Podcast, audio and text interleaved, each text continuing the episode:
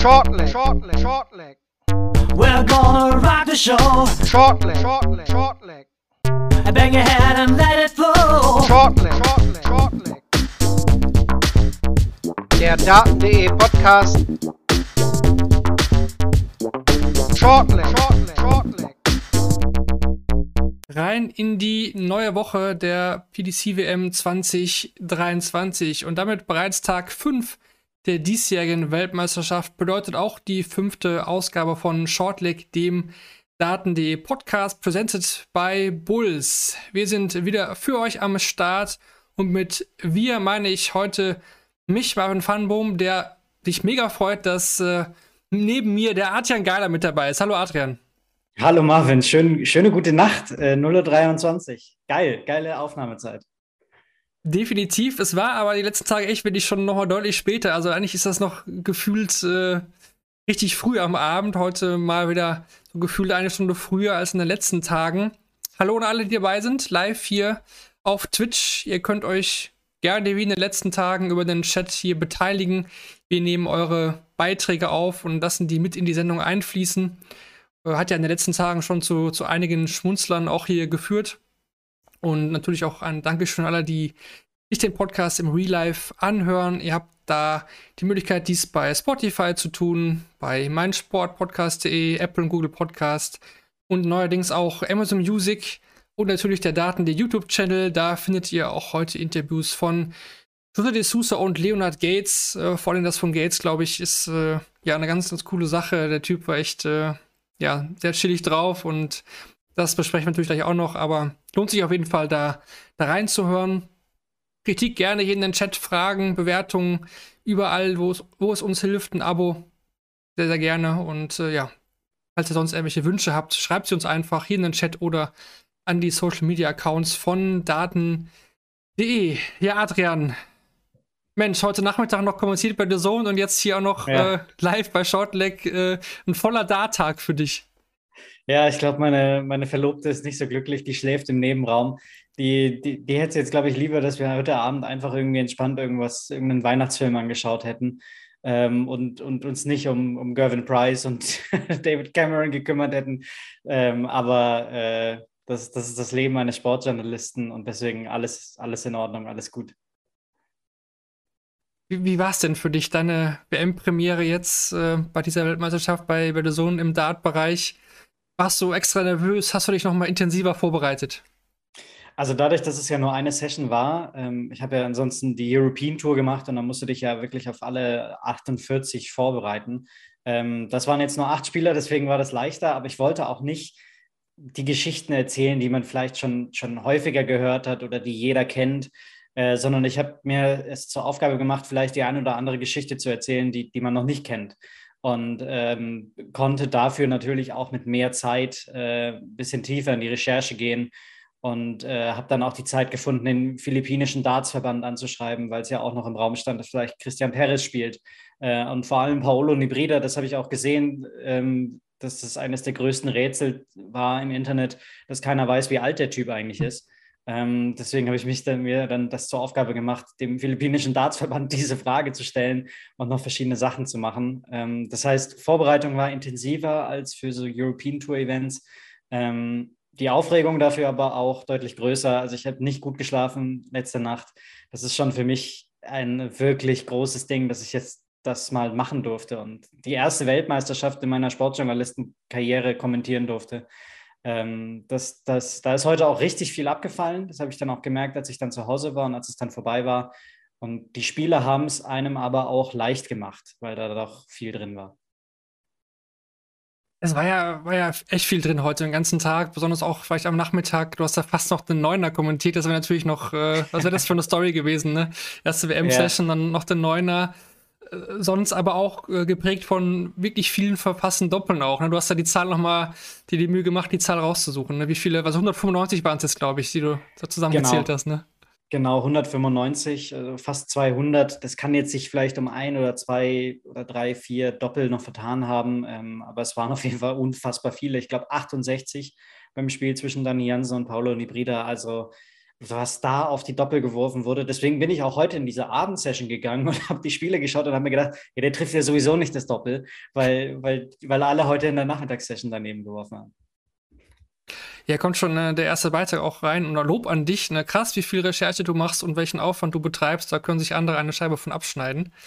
Äh, kann ich mich nur anschließen, äh, anschließen. Also, was du da wirklich äh, raussuchst zu den Spielern, ähm, da können wir auch noch viel von lernen manchmal. Also, manche Stories kenne auch ich nicht.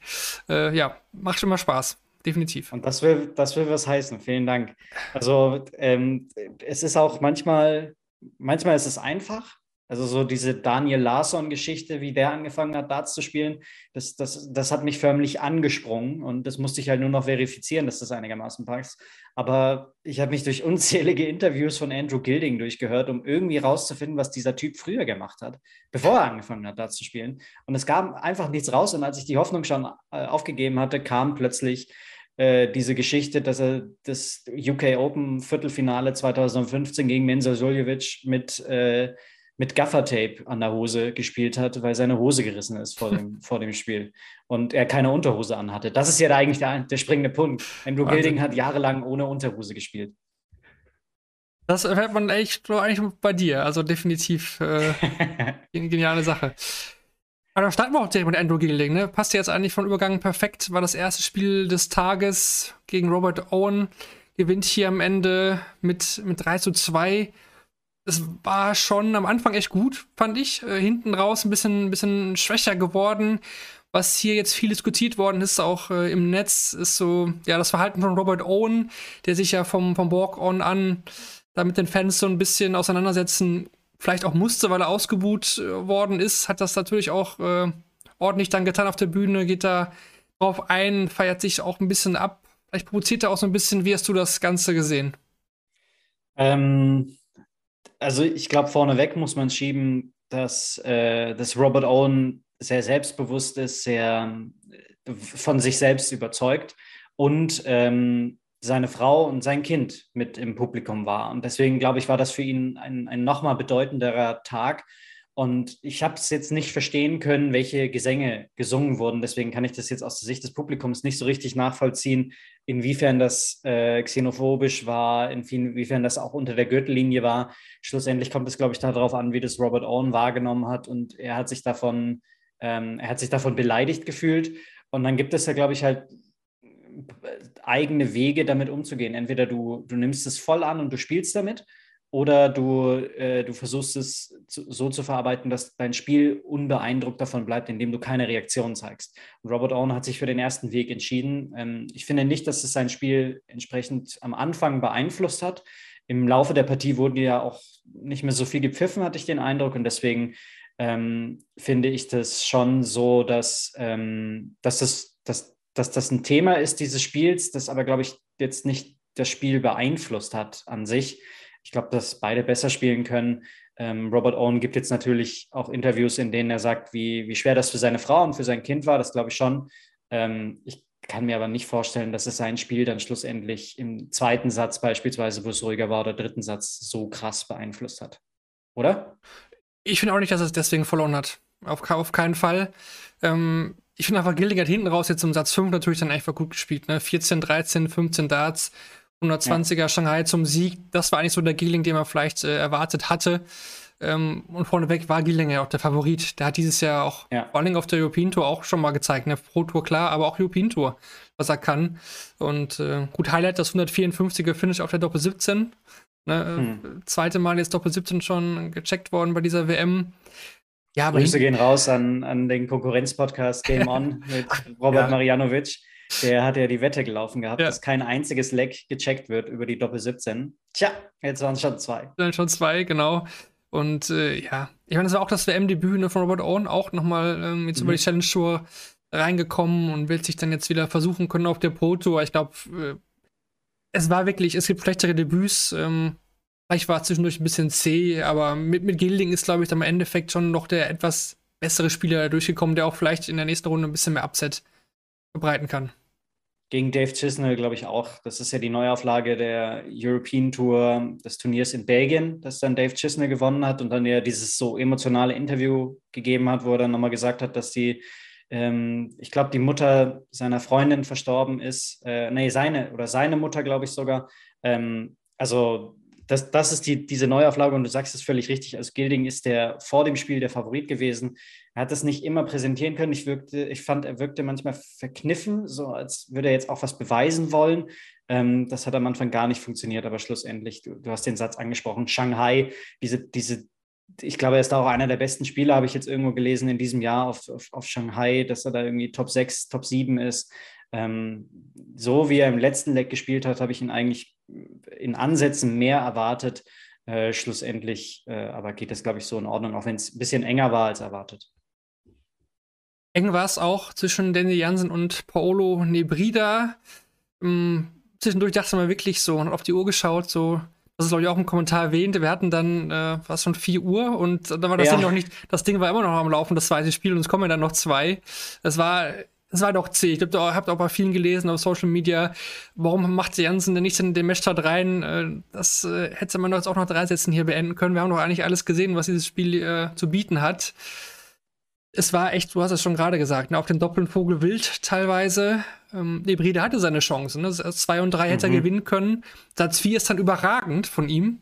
Und ja. äh, trotzdem hat sich Jansen dann, und das sieht man jetzt irgendwie immer öfter bei der WM, dass von der, der zurückkommt, aber dann im fünften Satz einfach dann vielleicht das nicht mehr halten kann. Gut, heute Abend gab es nochmal einen Beweis, der dagegen spricht, aber gefühlt stellen die dann auf 2-2, aber dann ist, die, ist der Puffer auch irgendwie wieder weg. Ne? Dann, dann ist ja der Gegner dann doch wieder irgendwie findet er wieder ins Spiel. Also war Jansen jetzt ja irgendwie auch so. Im letzten Satz äh, war er wieder da irgendwie.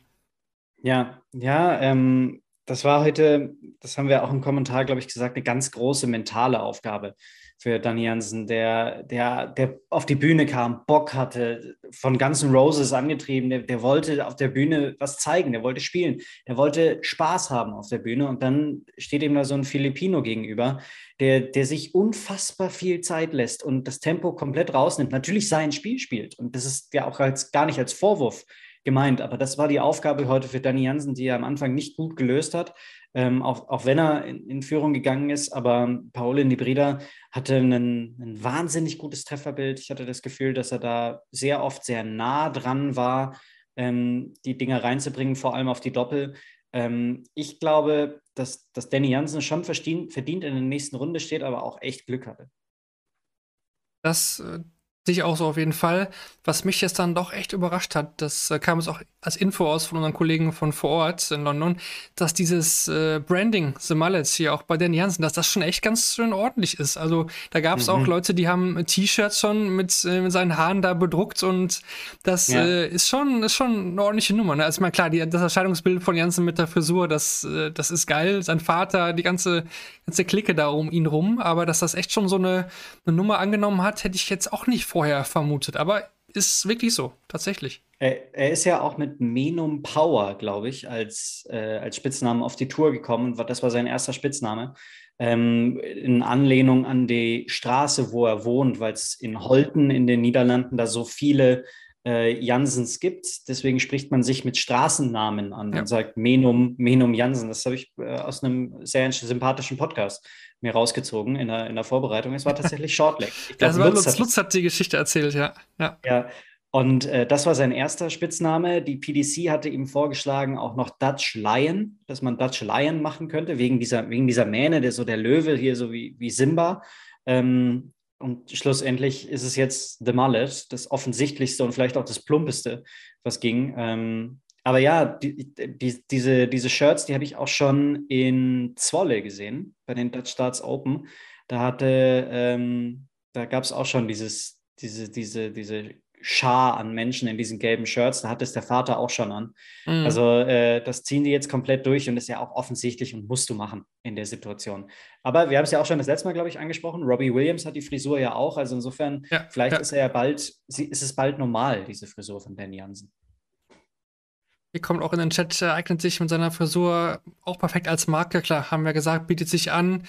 Hier kommt dann auch mal ein Einwand. Hoffentlich redet man in Zukunft nicht nur über seine Frisur. Für die ja. zweite Runde muss eine Steigerung her. Klar, das Sportliche, das muss jetzt folgen. Er hat das auf der Pro Tour bewiesen. Zweite Hälfte des Jahres war nicht so Bombe. Aber ich glaube, diesen ersten Schritt hat er jetzt mal gemacht, ein WM-Spiel gewonnen und dann mal gucken. Also der fühlt sich auf der Bühne auf jeden Fall mega wohl. Also der, der hat da schon gute Gene, was das angeht. Also der, man sieht das, der hat da Bock drauf.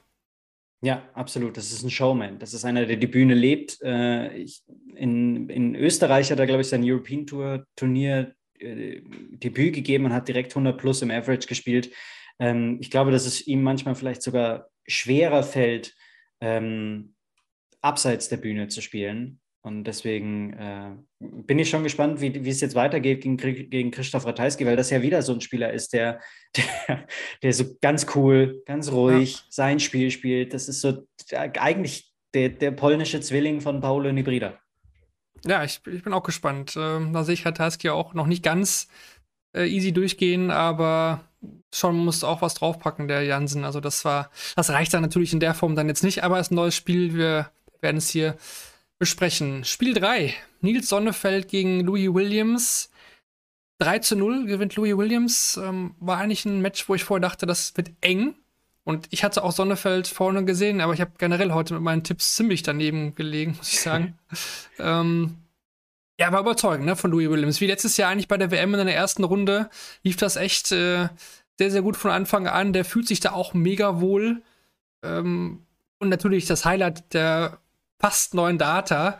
Das äh, war ja erstmal wie der Rutin Horvath bei der Super League, äh, fällt der Dart runter, danach trifft er mhm. den achten Dart und der neunte Dart wirklich, aber wirklich knapp an der Doppel, Doppel 12 vorbei und hat dann noch den Borland-Style gemacht, neun Dart zum Match gewinnen, das wäre natürlich, äh, ja, das wäre eine Sensation gewesen, so ein Match da mit neun Data beenden, das äh, passiert ja sowas von selten. Und ich habe mir auch, um, um da vielleicht jetzt mal so ein bisschen Kommentatoren-Leaks zu machen. Ähm, wenn, wenn ich mir zum Beispiel die britischen Kollegen anhöre, wenn die, wenn die, so einen neuen Data kommentieren, dann redet da nur einer. Und was ich nicht mag, ist, wenn durcheinander geredet wird. Und ich finde auch, dass, dass wir das bei The Zone sehr, sehr häufig sehr gut machen. Ich erinnere mich an Tom, der bei einem neuen Data einfach mal komplett ruhig war mit, mit René und man die ganze Atmosphäre aufsaugen konnte, was ich super fand. Ähm, ich hatte mir da auch vorgenommen, ich sage nichts, weil René kannst du da nicht halten. Der René, der, der geht voll ab. Und deswegen war ich mir schon so sicher und habe mir gedacht, okay, ich halte mich zurück, ich halte mich zurück, es passt, es passt, es passt, es bricht nicht aus mir raus und dann wirft er auf die Doppel-12 daneben. Ah, das war so, das war so hart und das tat mir richtig weh. Und ich habe auch, glaube ich, im Kommentar dann direkt Nein gesagt. Ähm, aber ich hatte es mir, mir schwer vorgenommen, dass ich, wenn es auf die letzten drei Darts geht, dass ich dann nichts sage, sondern dass ich da ähm, entweder Atmo stehen lasse oder den, äh, den René kompletten freien Freigang lasse. Ähm, aber das war schon, das war wirklich beeindruckend. Auch Louis Williams wie Danny Jansen finde ich ein Spieler, der auf der Bühne ein bisschen größer wird. Ähm, die, die, dieses Pushen, was er dann auch macht, wenn er, wenn er große Checkouts macht. Wir haben das heute in klein gesehen bei Louis Williams und in groß, wo er sich das wahrscheinlich abgeschaut hat bei Gervin Price. Ähm, das, da, da ist heute so viel mitgeschwungen bei, bei Louis Williams. Deswegen glaube ich, dass seine Zweitrundenpartie auch diesmal nicht so schlecht wird wie beim letzten Mal gegen Gaga, als er dann irgendwie 75er Average gespielt hat. Ja. Louis Williams wird da besser sein. Er ist jetzt stabiler, der ist erfahrener. Ähm, der hat in den letzten Monaten, finde ich, Entwicklungsschritte gemacht, insbesondere dann auch privater Natur, dass er Vater einer Tochter geworden ist. Ähm, da hat er über beide Backen gestrahlt, als er ja, darüber total. geredet hat. Also insofern, ich glaube, ähm, dass, das, dass das ein richtig großer, wichtiger Sieg war für ihn und ein bitterer Tag für Nils Sonderfeld. Genau, du sprichst es an, Nils Sonderfeld, bitterer Tag, weil er die Tourkarte jetzt dadurch äh, verliert. Finde ich eigentlich echt, äh, als ich mir das durchgelesen habe, echt überraschend. Also, die Sonderfeld war für mich eigentlich so ein Steady-Tour-Spieler, der jetzt mhm. aber schon äh, erneut dahin muss. Er hat 2019 und 2021 da aber schon die Tourkarte gewonnen und ist sicherlich auch einer wieder der Favoriten bei der nächsten Q-School, aber ja, das zeigt natürlich trotzdem, dass er es irgendwie nicht ganz äh, schafft, sich da zu etablieren. Auf der, auf der Bühne finde ich ihn auch nicht, nicht stark. Das ist, ähm, ja, der gibt mir auch nichts, wenn ich ehrlich bin. Der ist da, aber ich kann mit dem, der ist für mich nicht, nicht zu, zu greifen. Ich weiß nicht, findest du da, also für mich heute auch überraschend sein Spitzname, den habe ich vorher auch, äh, auch noch nicht so äh, gefunden oder gehört. Das Mhm. Ja, ist irgendwie, das, also das, wenn wir jetzt gerade von Jansen gesprochen haben, von Danny Jansen, da ist das Paket für mich total klar. Aber Nils Sonderfeld habe ich, hab ich gar nichts irgendwie. Ja, also das erste Mal, dass er mir aufgefallen ist, war tatsächlich, als ich recherchiert habe, wer ist eigentlich Linkshänder auf der Tour. Dann kommen ja natürlich solche Namen ganz schnell irgendwie an die Oberfläche. Ähm, ja, also ich, ich denke, dass, dass er so ein Niveau, er ist ja auch, glaube ich, zwei Jahre jünger nur als Ryan Meikle. Und äh, bei Ryan Meikle weiß ich ganz genau, was den auszeichnet. Das, der lässt sich Zeit, der wirft dann auch entspannt, aber der ist unfassbar gut auf die Doppel. Nils Sonnefeld hat ähm, jetzt nichts Außergewöhnliches im Scoring, nichts Außergewöhnliches auf die Doppel. Das ist auch nicht schlimm. Damit kommst du ja normalerweise auf der Tour dann auch relativ weit und kannst auch hin und wieder vielleicht mal ein Ausrufezeichen sorgen. Aber was, was sein großes Problem einfach ist, ist die Konstanz. Also er, er kriegt es nicht konstant in diesem Jahr und hat in den letzten Wochen deswegen auch viele Misserfolge gehabt und äh, deswegen ja auch irgendwie, ich glaube, kein, kein Major gespielt, kein großes Major außer die Players Championship Finals, ähm, weil einfach die Konstanz nicht da war. Und ähm, mein Beispiel, glaube ich, heute im Kommentar war James Wade, den er im Qualifier für den Grand Slam komplett auseinander nimmt und dem überhaupt keine Chance lässt, um dann 16 Punkte schlechter gegen Richie Etthaus zu spielen, in, innerhalb von wenigen Minuten. Mhm. Ähm, ich glaube, dass das vielleicht auch mit seinem Wurststil zu tun haben könnte. Ähm, dieses, dieses Hin- und Herwackeln mit dem Ellbogen, was ja auch hin und wieder thematisiert wurde, weswegen es ja jetzt dieses Triple Z gibt, dieses Dreifach Z, weil es Zigzag Sonnefeld ist.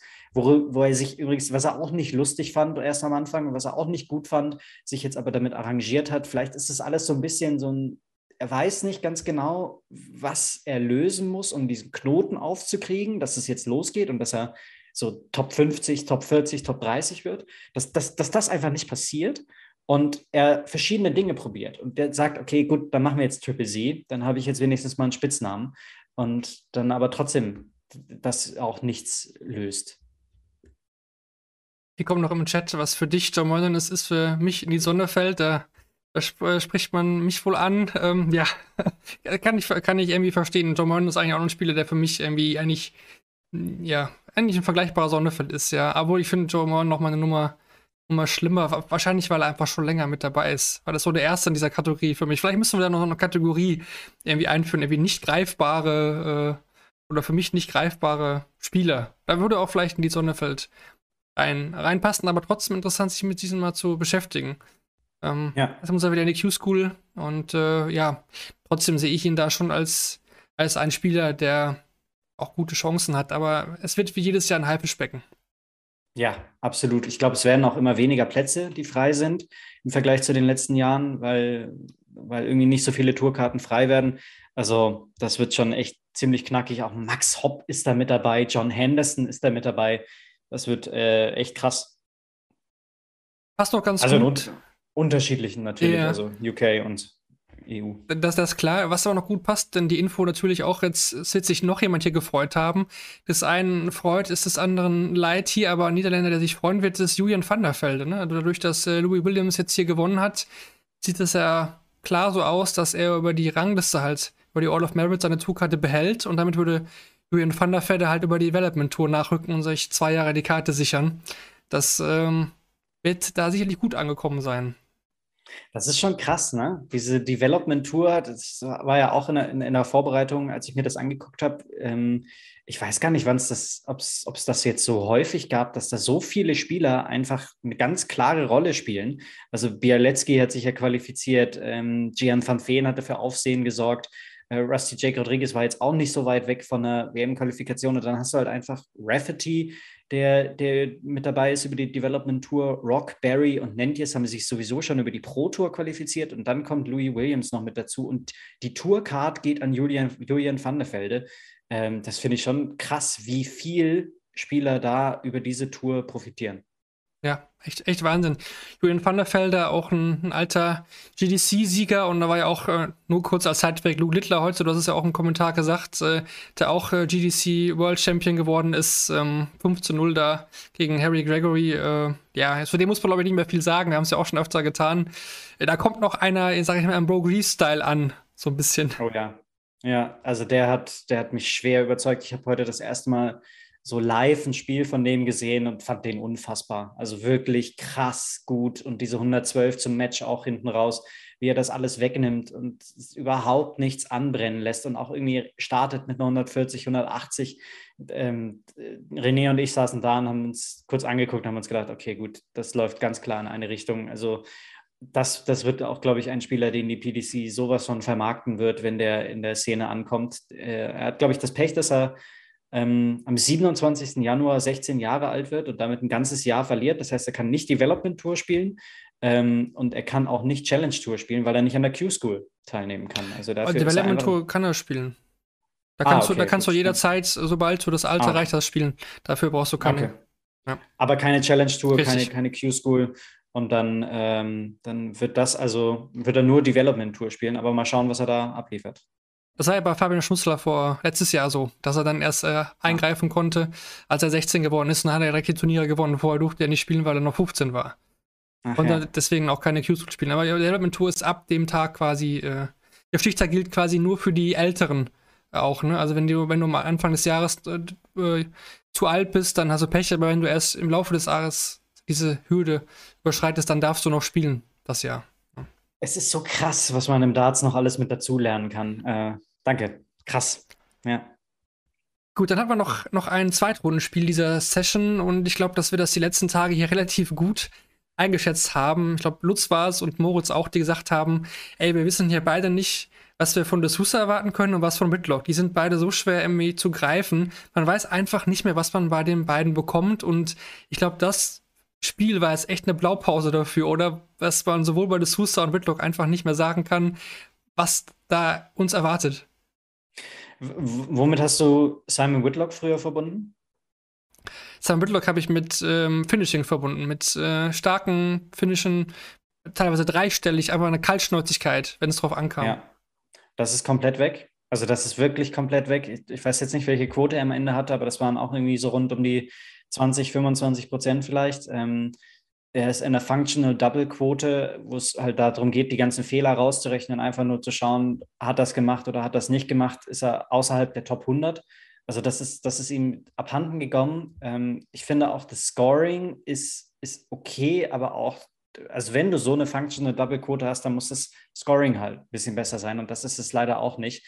Ähm, es gibt ein paar Faktoren, glaube ich, die man mit einwerfen kann, weswegen Simon Woodlock in den letzten Wochen nicht so gut ist. Der trainiert auch viel, aber hat Fersenprobleme. Ähm, das, das spielt da auch nochmal mit rein. Ähm, ich, ich glaube, dass, dass das einfach eine ganz schwierige Phase jetzt gerade für ihn ist. Und bei Jose de Sosa, ähm, da glaube ich, bist du mir, mit mir einer Meinung, der ist eine 180er Maschine und das kam ganz, ganz schwer in Gang. Ähm, dass er da ein bisschen was kreieren konnte. Und ähm, deswegen habt, habt ihr in eurer Analyse vorher recht gehabt. Das war eine Partie ähm, bei zwei Spielern, bei denen man dachte, okay, es kann knallen, so wie es dann, glaube ich, im vierten Satz war, wo beide deutlich über 100 spielen. Ähm, ja. Aber es kann auch plötzlich vogelwild werden. Das Sus hat bei uns äh, bei Kevin Balt im Interview gesagt, äh, er fühlt es, dass es wieder so ein bisschen in seine Richtung geht. War ja vielleicht die letzten Wochen auch so. Ähm, interessanter Punkt eigentlich noch, den hattet ihr auch im Kommentar heute Mittag, dieses 120 Resting wieder, ne? Da will er wieder über mhm. dreimal Tops gehen und ich, und ich hatte mir eigentlich gedacht, dass er sowas vielleicht auch, nachdem Michael van Gerven das ja so klar angesprochen hat, dass er das vielleicht lässt, vor allem war das ja eine Situation, wo es irgendwie gar nicht, eigentlich, also es war unnötig, A, und B, aber auch, ähm, er war ja gar nicht in der Position, das zu machen. So, also der war jetzt ja nicht so stark oder so überlegen, dass er das machen konnte. Äh, wie hast du diese Szene gesehen? Ja, ähm, also ich kann es verstehen, wenn man deutlich zurückliegt, dass man das dann mal macht. Ähm, aber in der Situation fand ich es fand ich's falsch. Ich fand es einfach falsch. Also ich weiß jetzt gar nicht, ob ich das arrogant finde oder nicht. Aber ich finde es einfach nicht richtig, ähm, weil du dir damit viele Chancen nimmst. Also klar, das mal funktioniert und das ist auch geil, wenn es funktioniert. Ich hatte auch Bock darauf, dass es funktioniert. Aber es war halt in der Situation einfach die viel riskantere Art und Weise. Also klar kannst du das so machen. Das ist ja gar keine Frage. Und jeder kann das ja so machen, wie er das möchte. Aber bei einem Shanghai-Finish, wo du nur ein Triple brauchst, dir das direkt zu nehmen, weil du, weil du oben bleibst, ähm, das habe ich nicht verstanden. Das habe ich einfach nicht, nicht verstanden. Ähm, es ist cool und ich mag es auch, dass er das gemacht hat, aber es ist nicht die richtige Entscheidung in dem Moment gewesen. Meine gewinnt. Ja. Ähm, was, was ich auch noch jetzt vorhin gelesen hatte, äh, war wohl, dass er auch einen, einen privaten Schicksalsschlag hatte, ähm, dass die Frau seines Cousins gestorben ist und die hat ihn auch mit dazu motiviert, dass er für sich bei der Tourcard anmeldet und dass er da ähm, probieren sollte, diese Tourcard zu holen. Und ich finde, wenn man das weiß und dieses Spiel nochmal sich anschaut, dann merkt man in manchen Phasen, dass er vielleicht ein bisschen mehr wollte als sonst, dass er für seinen Cousin was zum Lachen haben wollte, dass er das, dieses Spiel gewinnt. Äh, deswegen ähm, glaube ich, finde find ich auch so die, diese Facette nochmal bedacht beim, beim Blick auf dieses Spiel. Dann glaube ich, wird klar, warum manche Gestik von José de Sosa so war, wie sie heute war. Ja, absolut. Absolut. Was hier noch hängen geblieben ist, natürlich wieder ein kaputtes Board von Simon Whitlock. Ähm, Wahnsinn. Heftig. Es waren jetzt echt, äh, gut, es waren fünf Sätze, aber die letzten drei waren jetzt ja auch nur, äh, äh, wie viele Lecks waren es? Elf von möglichen äh, 15. Also, weiß ich nicht. Äh, ich bin auch keiner, der ein Verbot aussprechen möchte, aber schön ist es nicht. Das, äh, da bleibe ich bei. Das ist für den Gegner auch nicht einfach. Ähm, na gut, aber ich glaube, die Diskussion haben andere schon geführt und die müssen noch andere führen. Da können wir, glaube ich, nicht viel ausrichten. Ja. Die Frage ist natürlich jetzt in dieser Session, wer gewinnt in den Frisuren-Contest? Danny Jansen oder. Simon Whitlock? Na, dann müssen wir da selbstverständlich mit Simon Whitlock gehen. Ich glaube, es wäre Frevel, wenn man das nicht machen würde, weil diese Frisur, ähm, also wenn man das damals schon so vermarktet hätte, und ich glaube, diese Frisur ist ja auch äh, kannst du ja bestimmt auch im Ellipelli vielleicht sogar mal kaufen oder so. Also da gibt es für mich gar keine Diskussion. Ich weiß nicht, wie das der Chat sieht oder wie du das siehst, aber für mich ganz klar, ist, die Frisur des Darts wird immer Simon Whitlock sein. Ja, in der Vergangenheit auf jeden Fall. Ich komme auch Zeit, aus einer Zeit, wo Simon Whitlock mega erfolgreich war. Ähm, also ich dachte, du sagst jetzt, ich komme auch aus einer Zeit, wo ich das auch so getragen habe. Nein, auf gar keinen Fall. Nee, ich habe, wenn man sieht, so viele Haare habe ich jetzt auch nicht mehr. Ähm, ja. Also es geht auch in eine, eine, böse Richtung bei mir, aber ich, ja, klar, ich habe damit, es war früher immer der, der Mann mit dem Bart, ne? Und jetzt ist es aber für mhm. mich, glaube ich, schon, was die Zukunft angeht, wird es halt Danny Jansen sein, je nachdem, wie erfolgreich er wird. Das muss natürlich erstmal zeigen, was Sam Whitlock alles geschafft hat. Das, äh, das muss Danny Jansen wirklich erstmal bestätigen, aber ja, wie gesagt, hatten wir schon besprochen, Danny Hansen, das lässt sich gut vermarkten und ich bin, mhm. ich bin mhm. gespannt. Ich bin gespannt. Ja, ja, ich auch. Dann gehen wir rein in den, in den Abend und auch da erwartet uns direkt jetzt ein, spannender Charakter. Ähm, also es, es, war der, der geilste Walk-on bisher dieser WM definitiv. Ähm, Leonard Gates. Tanzeinlage at its best, wirklich. Das ähm, mhm. fand ich genial das war alles drin. Er hat oft nachgefragt beim Call, er hat abgesetzt, er hat umgestellt, er hat Tempo rausgenommen. Äh, wie, hast du Leonard Gates äh, da heute yeah. irgendwie wahrgenommen? Ja. Das kam ja auch noch mit dazu. Also ähm, ich glaube, ein, eines der großen Themen ist selbstverständlich dieser Walk-on, der in die Geschichte eingeht. Ähm, ich finde, die Zeit ist stehen geblieben. Also es haben alle mit, mitgeweibt, der, der Ali Pelli. Ich glaube, jede Hüfte hat sich bewegt und, und äh, jeder hatte sich so das Gefühl, okay, ja, hey, cool. So äh, jeder, glaube ich, kurzzeitig diesen, diesen Gedanken. Und ähm, ich habe es auch noch nicht erlebt, dass dann, ich glaube, Kirk Bevins war der Caller, der dann da auch da stand und dann nochmal so ein bisschen mitgelacht hat und John McDonald hat sich gar nicht halten können. Also ähm, der Schreiber rechts auch. Äh, ja, ja das, das ist einfach unfassbar gut gewesen. Was das für ein Swag war, was das für ein Vibe war, den Leonard Gates da äh, präsentiert hat. Ich finde äh, find diesen Typen Hammer, sehr, sehr entertaining. Ähm, diesmal keine Fehler. Also, äh, also mir ist zumindest jetzt erstmal keine, kein großer aufgefallen. Ähm, der, ich finde, der macht einfach richtig Spaß. Das ist jetzt noch nicht der beste Spieler, aber wie viel Freude und Bock und Laune der ausstrahlt, ist beeindruckend. Ja, auch das äh, Interview danach, ne? Wo er dann die, die, ja. die, das Publikum mit Spartaner irgendwie da anspricht. Genial, absolut ja. geil.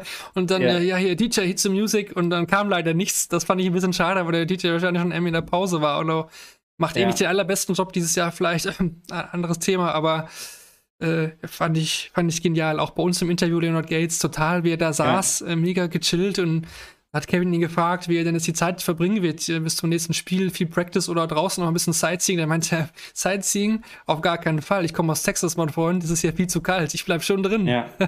Ja, ja, diese, diese amerikanische Freundlichkeit, diese Offenheit, äh, dieses auf alle zugehen und lachen und hier noch ein Spaß und da noch ein Spaß. Ähm, ich glaube, der wird auch noch seine klassischen Leonard Gates-Momente haben. Ähm, was mir nicht aus dem Kopf geht, ist irgendwas, was er mal gegen Danny Baggish gemacht hat, wo er 113 Punkte Rest hat und ungefähr 25 Mal am Finger leckt und nicht weiß, was er tun soll. Und dann die Kurzschlussreaktion fast okay, ich werfe einfach auf die 13. Mal schauen, dann habe ich nur noch 100 Reste und dann kann ich Triple 20 Tops oder so werfen. Und dann trifft er die Triple 13 und denkt sich, scheiße, was mache ich denn jetzt? Und äh, wirft dann, glaube ich, die 20 oder so und ja, äh, steht dann am Ende ähm, auf, auf, einem, auf einem Finish. Aber dann stellt sich Danny Bergisch hin und checkt aus. Also das wird es schon auch noch geben. Ähm, äh, der, der kann schon verflucht gut spielen. Das ist schon, das ist schon ansehbar ist äh, René hier mit im Chat. Grüße an, an dich, René, und er fragt, ob du deinen Döner denn bekommen hast. Ach, Grüße, Herr Adams. Der Herr Adams ist noch wach. Ich dachte, er hätte sich jetzt schon längst hingelegt bei, nach, der, nach der Session. Ich habe mir eine Tiefkühlpizza geholt. Kein Döner, Mensch, Mensch, Mensch. Nee, Aber kein gut. Döner. Äh, wer weiß, was äh, sich der Leonard Gates danach noch alles so gegönnt hat nach, nach diesem Spiel. Er hat es auf jeden Fall richtig genossen auf der Bühne. Trotzdem noch mal kurz zu Gerd Nentjes. Für mich war er eigentlich der Favorit vor diesem Spiel. Ähm, weil auch Gates halt auch beim Grand Slam halt auch nicht gewonnen hat, die Spiele. Ne? Also hier ist die Frage bei, bei Nentjes, wo, wo hapert es bei dem? Ne? Also da sagen wir ja auch seit Jahren so ein bisschen, ah, das ist schon ein großes Talent. Ich finde, er war eigentlich zuletzt stabiler auf der Tour, aber auf mhm. der Bühne, Bühne kommt er irgendwie nicht, nicht zurecht. Und da hat er auch den Spitznamen The Sud, also der, der, der Süße, der, der, der Sweete. Aber vielleicht ja. ist, er, ist, ist das eben sein Problem, dass er da irgendwie zu nett, zu lieb und irgendwie nicht dieses Gen hat, was halt ein Gates eben auszeichnet, um so eine Rampensau zu sein. Ja, ich glaube, dass das auch nicht immer, immer das ist, was man braucht. Also Johnny Clayton ist ja auch total chillig und äh, lacht und äh, hält die Faust hin und alles ist, alles ist cool. Aber das, das stimmt schon. Also äh, da, da, tue ich mir auch ein bisschen schwer bei, bei Gerd manchmal, ähm, wo, ich, wo ich den einordnen soll. Ähm, weil, weil ich auch ganz viel Besonderes von dem sehe aber dann halt eben auch sowas wie heute, wo ich mir denke, das ist nicht, das ist nicht das, was er kann. Also auch da werden, glaube ich, dann diese Erfahrungen, die er jetzt sammelt, ähm, für die Zukunft nochmal äh, wichtig, ähm, einfach, einfach, zu sehen, wo es denn hingeht, weil, weil, weil der schon teilweise brillante Sachen abgezogen hat auf der Tour, finde ich, und, und aufsehenerregende Sachen abgezogen hat. Deswegen war ich auch heute davon überrascht, dass das nicht der war, den ich erwartet habe. Ein 81er Average reicht hier Leonard Gates zum, zum Weiterkommen. Das wird jetzt Steven Bunting nicht chocken. Ähm, das wird auch nicht reichen gegen Steven Bunting, aber für heute war es auf jeden Fall sehr erfrischend. Ich fand es super authentisch, auch nicht aufgesetzt. Ja. Also, das war ein super Start definitiv in den Abend rein. Ja. Dann ging es weiter mit dem nächsten Fünf-Satz-Spiel zwischen Richie Edhouse und David Cameron und es kam auch der, der Auftritt von Eddie Frotzke, aka die Wespe. Das war jetzt irgendwie zum Nachhinein so das große Thema dieses Spiels. Äh, ja, äh, am Ende gewinnt David Cameron 3 zu 2. Er war eigentlich schon draußen, ne? er verliert die ersten beiden mhm. Sätze. Mhm. Ethos hatte ja eigentlich alles unter Kontrolle, auch wenn Cameron auch schon äh, sechs Setter zum 1-1 verpasst hat. Dann verpasst aber Ethos seinerseits sechs Matchstarts. Und dann ging ja. irgendwie wieder Stecker gezogen, es ging irgendwie nichts mehr. Und angetrieben von dieser Wespe, obwohl das ja gar nicht wusste, David Cameron, äh, zieht er das hier und gewinnt dann am Ende dann äh, 3-0 den, den vierten Satz und 3-1 den entscheidenden Satz. Ja, also eine ganz große Aufholjagd. Ich tue mich damit schwer zu sagen, dass es eine der größten ist. Ähm, aber es ist sicherlich für eine der ersten Runden ein, ein, ein, eine Sensation, dass David Cameron da zurückgekommen ist und vor allem in der Art und Weise, fand ich, war das sehr beeindruckend, weil da die Pfeile perfekt gesteckt haben. Also du warst dir sicher, dass er das jetzt auch macht. Ähm, gut, er verrechnet sich dann einmal und wirft auf, auf Tops und denkt, er hat schon gewonnen. Und ich habe auch Dan Dawson gesehen, wie er getwittert hat. Das ist der falsche Nordamerikaner, der das macht. Eigentlich sollte das doch dieser Gates machen. ähm, aber das war, das war schon krass, ähm, wie, wie, er das, wie er das dann gespielt hat. Also es war dann halt auch gut, klar, hat Edhouse dann mehr mit sich selber zu tun gehabt, aber es war schon eine beeindruckende Sache von, von David Cameron. Und diese Wespe, ich dachte immer, es wäre eine Biene, aber heute habe ich zum ersten Mal richtig gesehen, dass es auch eine Wespe ist. Also ich dachte immer, es wäre eine Biene. Seit wann ist es denn eine Wespe? Ich glaube, im englischen Kommentar war immer von der Ellie Pelly Wasp äh, die, die Ah. äh, gesprochen. Und wir, wir haben es immer die Ellie Pelly Biene genannt, glaube ich, ne? Also im deutschen Bereich. Ich glaube, das war der Es geht halt auch leichter von der Lippe, ne? Ja. Ellipelli Biene oder Ellipelli Wespe. Da, da hakt es nochmal so ein bisschen im, Ja. äh, im Deutschen. Aber krass, ja, ähm, das ist natürlich, das hat mich so ein bisschen erinnert an, an die WM 2014 äh, im Fußball, als James Rodriguez gegen, gegen Brasilien, glaube ich, für Kolumbien einen Elfmeter verwandelt und diese riesige Heuschrecke da auf der Schulter hat. Stimmt, stimmt, stimmt. Und das hat, daran hat es mich erinnert. Dann habe ich mir gedacht, ach du meine Güte, das ist ja derselbe Moment. Und ich hatte die größte Sorge, als dann David Cameron den Matchstart verwandelt hat, dass dann äh, Edhouse kommt und ihn umarmt und irgendwie so auf die Schulter schlägt oder so und dann schön sich einen Stich abholt. Russ Bray war da auch ziemlich rigoros dann heute, ne? Der hat das Ding einfach mal entfernt. da, da Ja, nur andere schon mal zaghaft damit umgegangen. Ähm, Ja. Und im Interview danach fand ich es halt auch super, ne? Wo gesagt, okay, hier im Social Media sagen alle jetzt, du musst deinen Spitznamen in die Wespe ändern. Und der so, nee, das hat ihm nicht, also er fand es, glaube ich, lustig, aber nee, ich glaube, der bleibt bei Excalibur. Also das, äh, so weit kriegen wir ihn nicht. ja, ja das, das, das ist so, keine Ahnung, ob man das jetzt so beschreiben könnte. Das ist so eine Generation Mann, der sagt, nee, ich bleibe jetzt bei dem, was ich möchte. Aber das ist natürlich eigentlich ein Geschenk. Also Eigentlich auch marketingtechnisch ein Geschenk, dass du jetzt die Wespe sein kannst. Ähm, aber äh, also wenn David Cameron sich damit nicht wohlfühlt, wer bin ich, dass ich ihm dann sagen sollte, dass er das machen soll? Wo- Obwohl ich sein Shirt-Design eigentlich schon recht geil finde. Ziemlich aufwendig. Ne? Also Excalibur, also da muss man erstmal drauf kommen. Also ich finde, aber wie er so wirft, so ein bisschen speeremäßig, ist das ja irgendwie alles. Ich, ja. Und ich finde dann halt, der ist halt echt schon Senior. Der ist ja World Senior Master, aber ich, ich finde, der sieht gar nicht so alt aus. Ja, ja, also er sieht so aus, alt aus wie Richie Etthaus, finde ich, und ist aber 15 Jahre jünger, der Richie Etthaus, glaube ich. Ähm, ich finde, ich finde das, also wie sich die, die Flights bei ihm auch nochmal drehen, dieses ähm, einstudierte ans, ans Oki gehen und sich dann halt eben so nach vorne lehnen und dann den Pfeil loslassen, das finde ich schon, ähm, schon irgendwie gut. Also das hat, das hat Potenzial, das, was David Cameron da macht. Und er hat jetzt, glaube ich, auch seinen, seinen persönlichen Rekord für Weltmeisterschaften eingestellt. Er ist ähm, jetzt so weit gekommen wie vorher auch schon ein einziges Mal auf Lakeside und steht jetzt in der zweiten Runde. Finde ich cool. Also der, der hat mir Spaß gemacht. Genau, ja, da hatte ich ihn schon öfter gesehen, hat auch mal gegen Michael Unterbuchner, ich glaube, war ein Deciding Set damals bei der WDO-WM verloren. Ja. Ja. das, also ist echt kein Unbekannter und der war auch für mich jetzt nicht nervös oder so. Klar ist er noch mal ein bisschen was anderes, aber äh, ja, ja, World Senior Master hat Phil Taylor geschlagen im Finale, also wer hat Phil Taylor schon auf der großen Bühne gezwungen, ne? Ja, ja, das stimmt. Phil Taylor ist ein gutes Stichwort von einer Legende zur nächsten. Da ist die Rede natürlich von Steve Beaton. Ja, der verliert jetzt hier gegen Danny van Treib mit 3 zu 0 in den Sätzen. Ja, ähm, müssen wir vielleicht wirklich vom, vom letzten Match von, von Steve Beaton im Ali Pelli bei einer Weltmeisterschaft reden? Was, was glaubst du? Ja, dieses Jahr hat er es hinten raus dann nochmal geschafft. Das letzte Mhm. Players Championship war im Finale, aber sah auch während des Jahres mal nicht so gut aus. Ne? Es war einfach zu wenig heute. Auf der anderen Seite hat er, glaube ich, auch in diesem Jahr seinen persönlichen Rekord aufgestellt in, in Sachen Average. Also ich tue mich damit noch schwer, den, den Abgesang zu beginnen auf ihn. Ähm, weil wenn du das 32 Jahre lang in Folge schaffst, dann, äh, dann ist, warum dann nicht auch nochmal ein 33. Mal? Das heute war nichts. Äh, Das, glaube ich, kann man auch so sagen. Ähm, sein, sein Wurfstil ist jetzt auch, oder auch die Darts, das ist jetzt alles nicht mehr das Modernste, aber es funktioniert für ihn. Ähm, ich glaube schon, dass er noch ein, zwei Jahre in sich hat. Ähm, dieses Jahr war nicht, also war von den Zahlen her, glaube ich, gar nicht mal so mies. Ähm, dieses Finale bei dem Players Championship 30, da war er auch sogar noch kompetitiv gegen James Wade, also das hätte er auch durchaus gewinnen können. Ähm, für mich zu früh zu sagen, dass es das war. Hier kommt auch von Philipp Wolf direkt äh, der Einwand im Chat. Ich sehe Bieten nicht so kritisch. Stand jetzt wäre er locker beim World Matchplay mit dabei. Ähm, das belegt natürlich. Vom Gefühl her war es einfach, oder ich habe eher das Gefühl, dass solche Tage, wo gar nichts geht, dass die einfach immer öfter vorkommen bei Steve Beaton. Und das war heute Mhm. echt so ein Tag, wo nicht funktioniert hat und den, den hat er einfach mittlerweile öfter drin.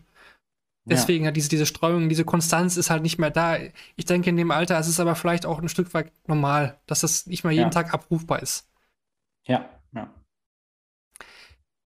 Trotzdem, Danny van Treib bei seinem Debüt hat mir schon auch durchaus gefallen, muss ich sagen. Ne? Also, ähm, der hat da jetzt keinen großen Respekt gehabt oder sonst was. Der hat da einfach sein Spiel gespielt. Ähm, und ist wirklich einer der Niederländer wieder, ne? Also wir haben so viele von, von dieser Sorte.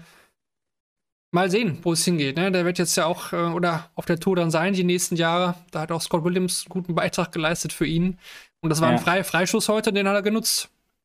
Ja, ich fand auch, der hat mich auch sehr überzeugt, hatte, hatte teilweise einen tollen ersten Dart, Scoring, komplett unbeeindruckt von, von der ganzen Szenerie. Und das ist ja das, was wir so häufig thematisieren. Wie geht man auf dieser Bühne mit dem Druck um, diese, dieses Gefühl, da stehen plötzlich so viele Leute hinter einem und die kümmern sich auch teilweise gar nicht um das, was du, was du eigentlich gerade machst, sondern da geht es irgendwie darum, dass jetzt jemand hier das Bier äxt. Ähm, das ist jetzt der große Fokus.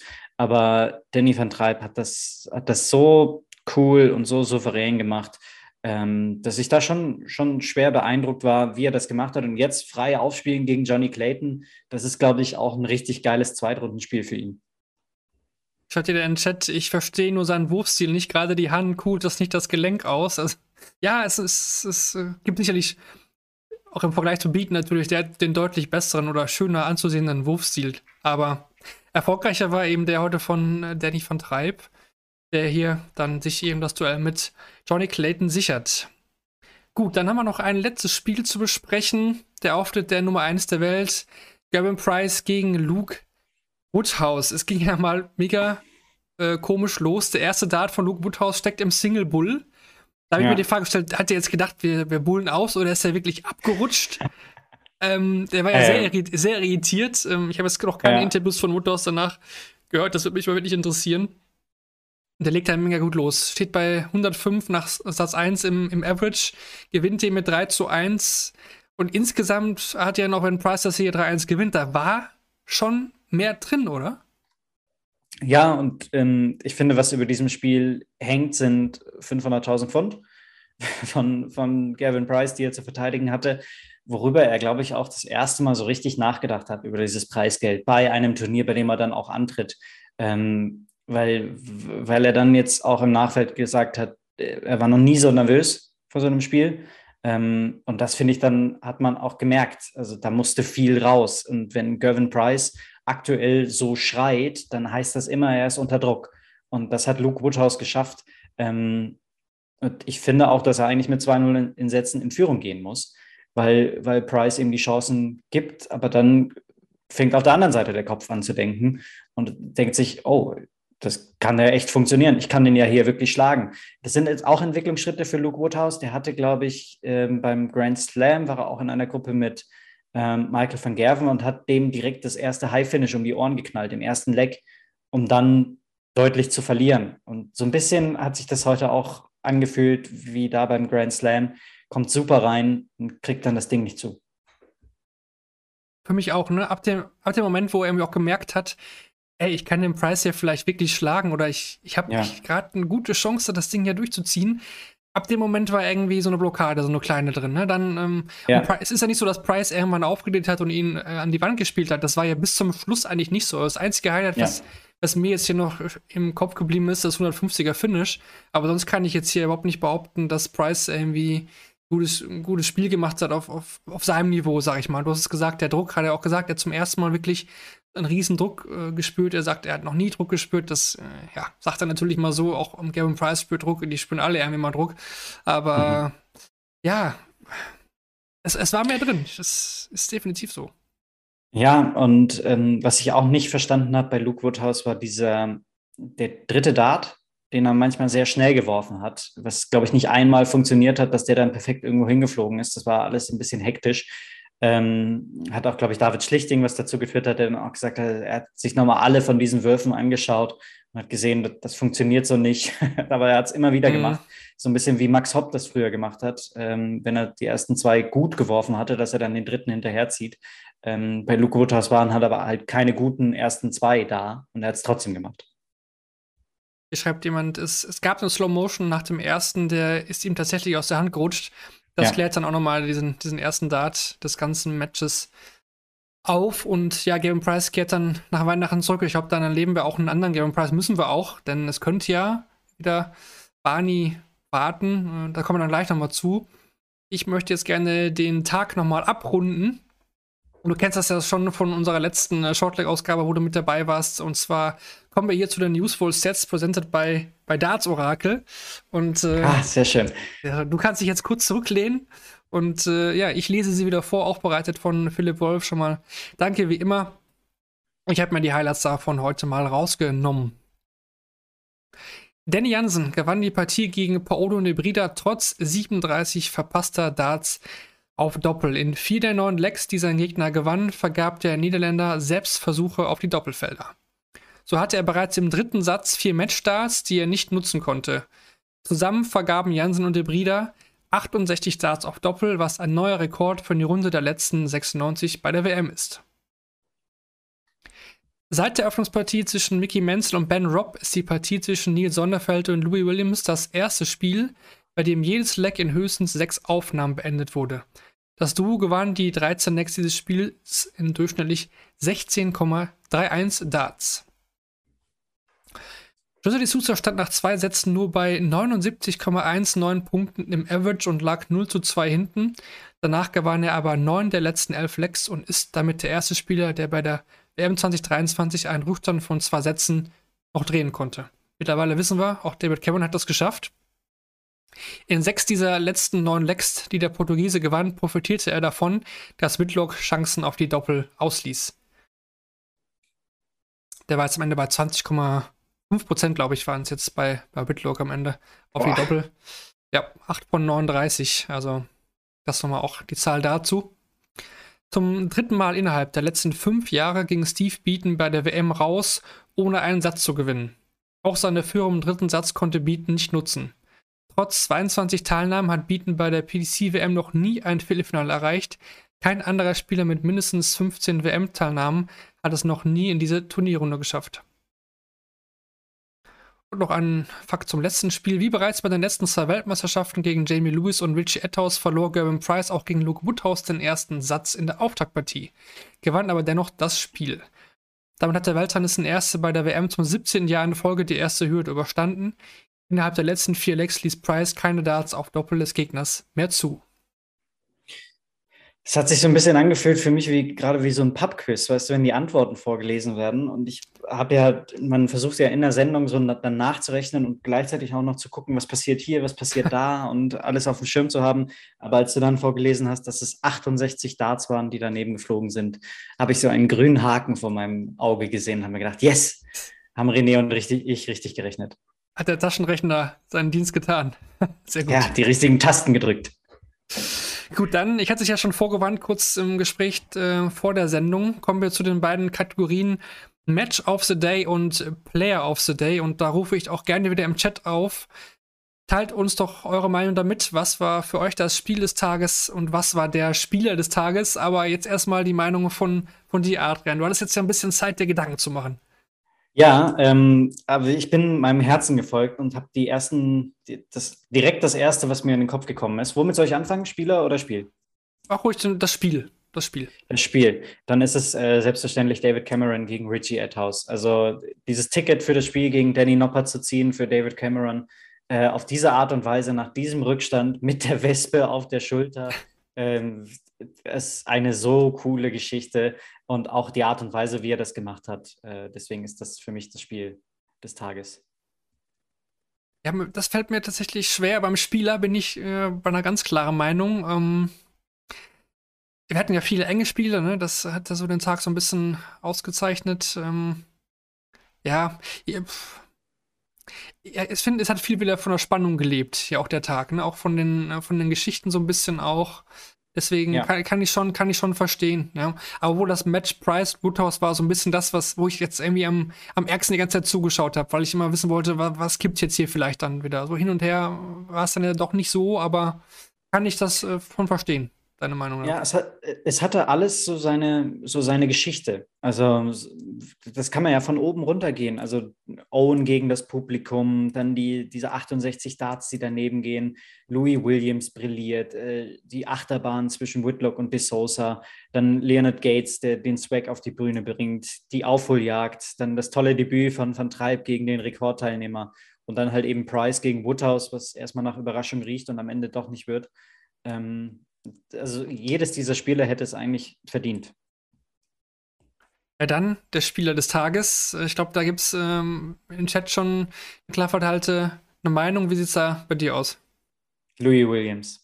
Louis Williams hat heute mich äh, schwer beeindruckt. Äh, ich gucke auch gerade nochmal, ob er auch den höchsten Average hat. Äh, es ist ganz knapp nicht der höchste Average des Tages. Da fehlen ihm 0,07 Punkte auf Gervin Price.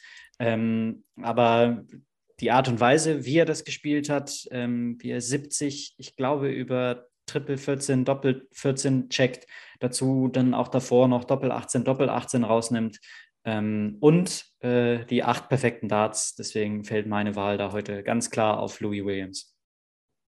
Hier kommt oft der, der Name Leonard Gates auf. Ähm, ich glaube, vom, Oh, vom, okay. vom Charakter her ähm, kann ich das absolut, absolut verstehen. Ne? Also das, äh, das war der, der mir am meisten Lächeln auf die Lippen gezaubert hat heute. Weil das hat einfach irgendwie Spaß gemacht. Also der hat jetzt nicht besonders gut gespielt oder so. Ne? Das ist äh, auf dem Average jetzt ja nicht äh, die Upper Class gewesen. Aber das Gesamtpaket schreiben auch ja welche, ähm, bei Gates spielerisch, Williams eine gute Wahl. Ich denke, darauf, da können wir uns vielleicht darauf einigen. Also vom Gesamtpaket her, vom Auftritt her war das von Gates einfach, äh, ja, ist für mich so die Szene auch insgesamt des Tages, wie er da getanzt hat und alles.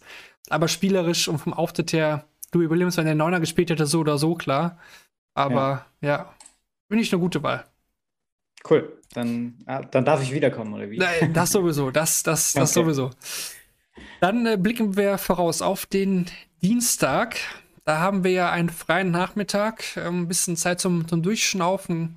Bin ich ehrlich, kommt mir auch ein bisschen gelegen, sondern es ist echt äh, lange Nachtschichten, einmal ein bisschen, bisschen Luft holen morgen Mittag.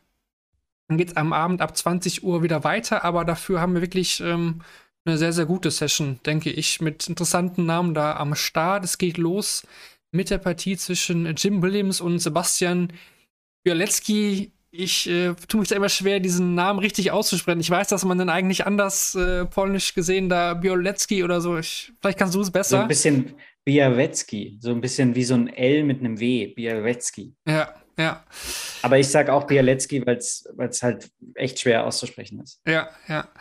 Vielleicht, äh, wenn jemand da nochmal eine richtige Aussprache hat, gerne auch per Sprachnachricht an uns irgendwo rüber.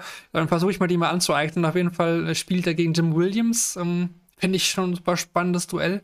Und ich weiß ich nicht, wen, wen siehst du da vorne? Ich tue mich da direkt schwer.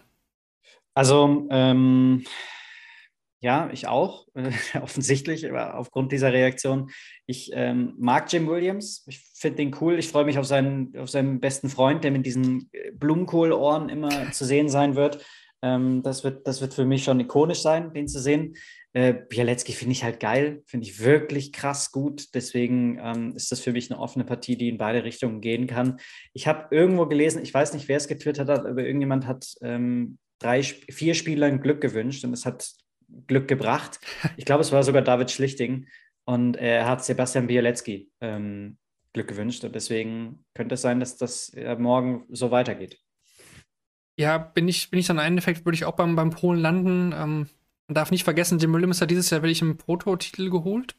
Äh, Glaube ich, ist ein bisschen auch untergegangen in diesem Jahr. Ähm, ja, aber irgendwie over Stage hat er mich noch nie so abgeholt. Also klar, Ja. BDO-WM-Finalist war er mal. Ähm, ihm fehlt irgendwas. Und auch vom, von der Pace her, glaube ich, ähm, ich habe mir Bielewski besser. Dieses Yoko Open Ding war genial. Development Tour hat er echt gut gespielt. Jetzt auch World Masters zuletzt war ja auch äh, sehr, sehr ordentlich. Mhm. Würde ich auch ja mit, den, mit der jungen Garde in diesem Spiel gehen. Gut, dann zweite Partie des Abends. Jamie Hughes gegen Jimi Hendrix. Wie könnte der Name Max Hopp stehen? Hätte er denn Hm. den West Europe Qualifier das Finale gewonnen? Ähm, provokante Aussage jetzt von mir: Jamie Hughes wird über dieses Los nicht gerade unglücklich sein. Ja, ich kann mir auch vorstellen, dass das eine klare Nummer wird. Ich finde Jamie Hughes ein bisschen underrated in diesem Jahr. Viele, viele richtig gute Averages. Ähm, häufig auch Pech in seinen Begegnungen. Sehr klarer Wurfstil. Äh, deswegen für mich hier klarer Favorit. Dann machen wir da direkt den Haken dran und kommen zu Ricky Evans gegen Fallon Sherrock. Ja, jedes Jahr eigentlich immer bei Fallon Sherrock gehen ja die Alarmglocken an, was Ellie Pelli angeht, was WM angeht.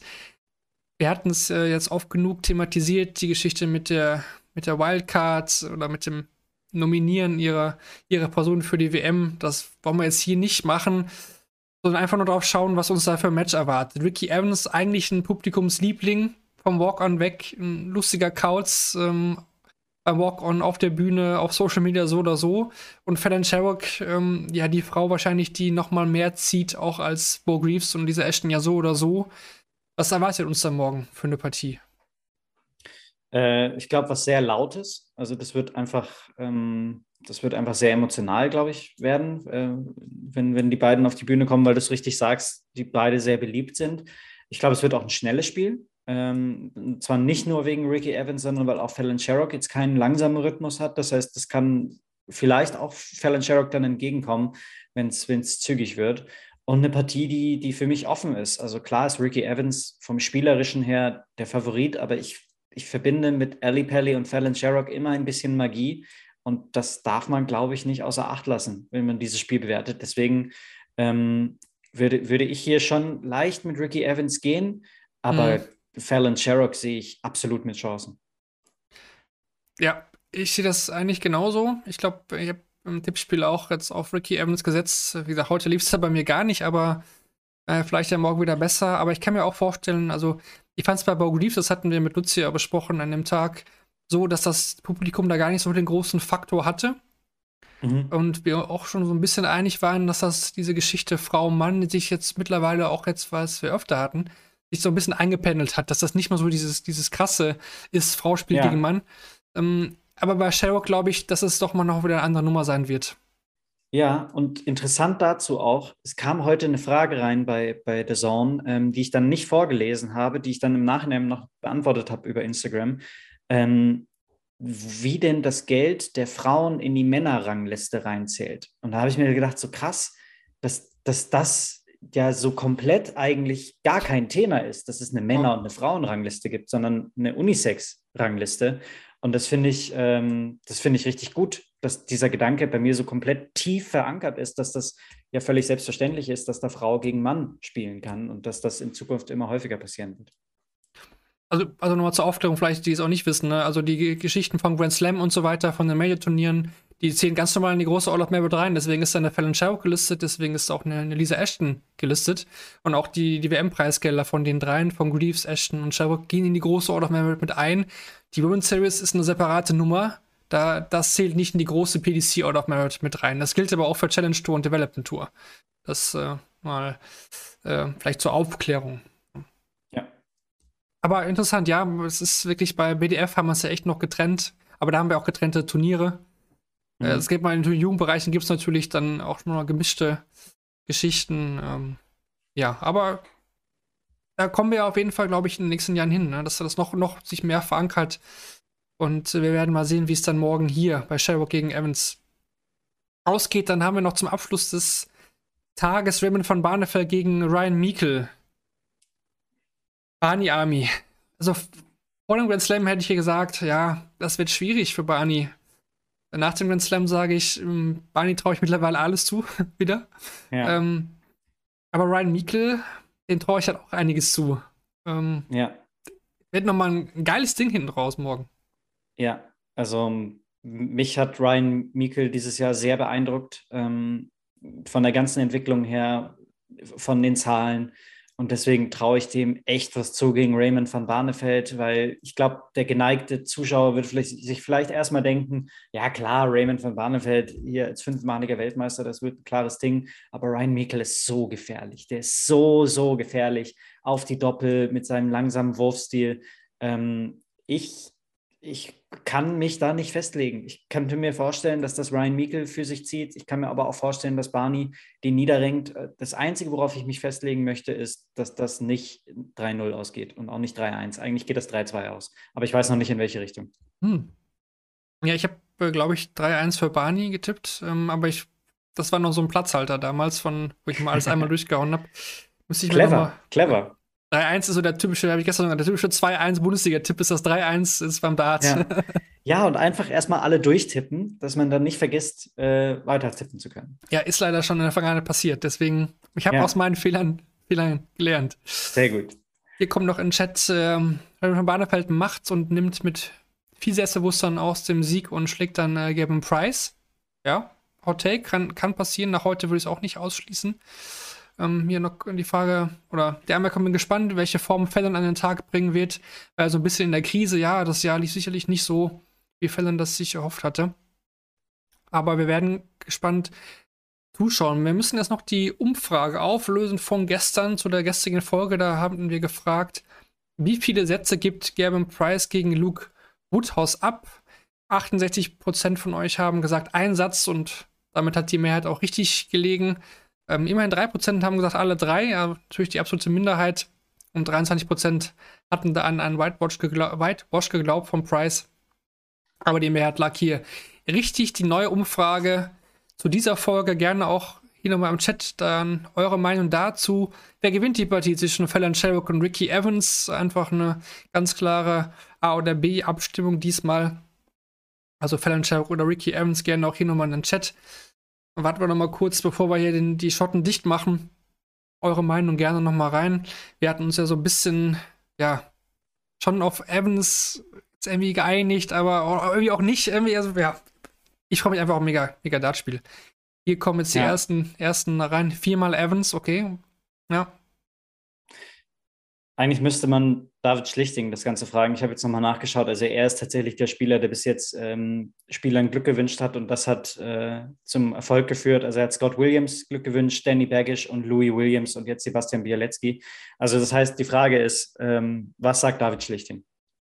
Die Frage ist, gilt das noch am neuen Tag? Weil es ist ja heute dann Dienstag und dann nicht mehr, aber der Tipp zählt ja eigentlich von dem Tag. Na, okay. Na, Ja. Ja. Das Darts-Orakel dann personifiziert in David Schlichting. Ja. Ja, gut, also hier kommen echt ähm, nur noch äh, äh, David Evans, sage ich schon, ähm, Ricky Evans Namen in den Chat. Ähm, David Schlichting, Twitter-Gott, kommt auch noch als Anmerkung. Ich denke, dann haben wir für heute alles äh, besprochen, Adrian. Ich danke äh, dir für die Zeit, die du dir genommen hast nach so einem anstrengenden Tag. Erst kommentieren, dann hier noch mitmachen eine Stunde. Wir haben jetzt halb zwei. Äh, großen Respekt und vielen, vielen Dank an dich dafür. Dankeschön, danke für die Einladung. Freut mich, dass ich hier äh, zu Gast sein durfte. Ja, und wir hören uns hier morgen definitiv wieder nach Ende der Abendsession auch äh, wieder mit einem, ich glaube, externen Gast morgen. Ich glaube, wir sind sogar zu dritt, wenn ich das richtig in Erinnerung habe. Also morgen gerne wieder einschalten. Wir gehen hier jeden Tag live nach Ende der Abendsession und äh, wer nicht die Zeit hat, das ist ja absolut verständlich zu diesen Uhrzeiten und auch ja, während oder vor der, in der vorweihnachtlichen Zeit. Schaut, da gibt es weiterhin auch natürlich auf Abruf auf dem Podcatcher eures Vertrauens. Für heute war es das hier mit Shortleg, dem Daten.de Podcast. Präsentiert bei Bulls. Wir wünschen eine gute Nacht. Danke fürs Zuhören und bis zum nächsten Mal. Macht's gut. Ciao. Ciao.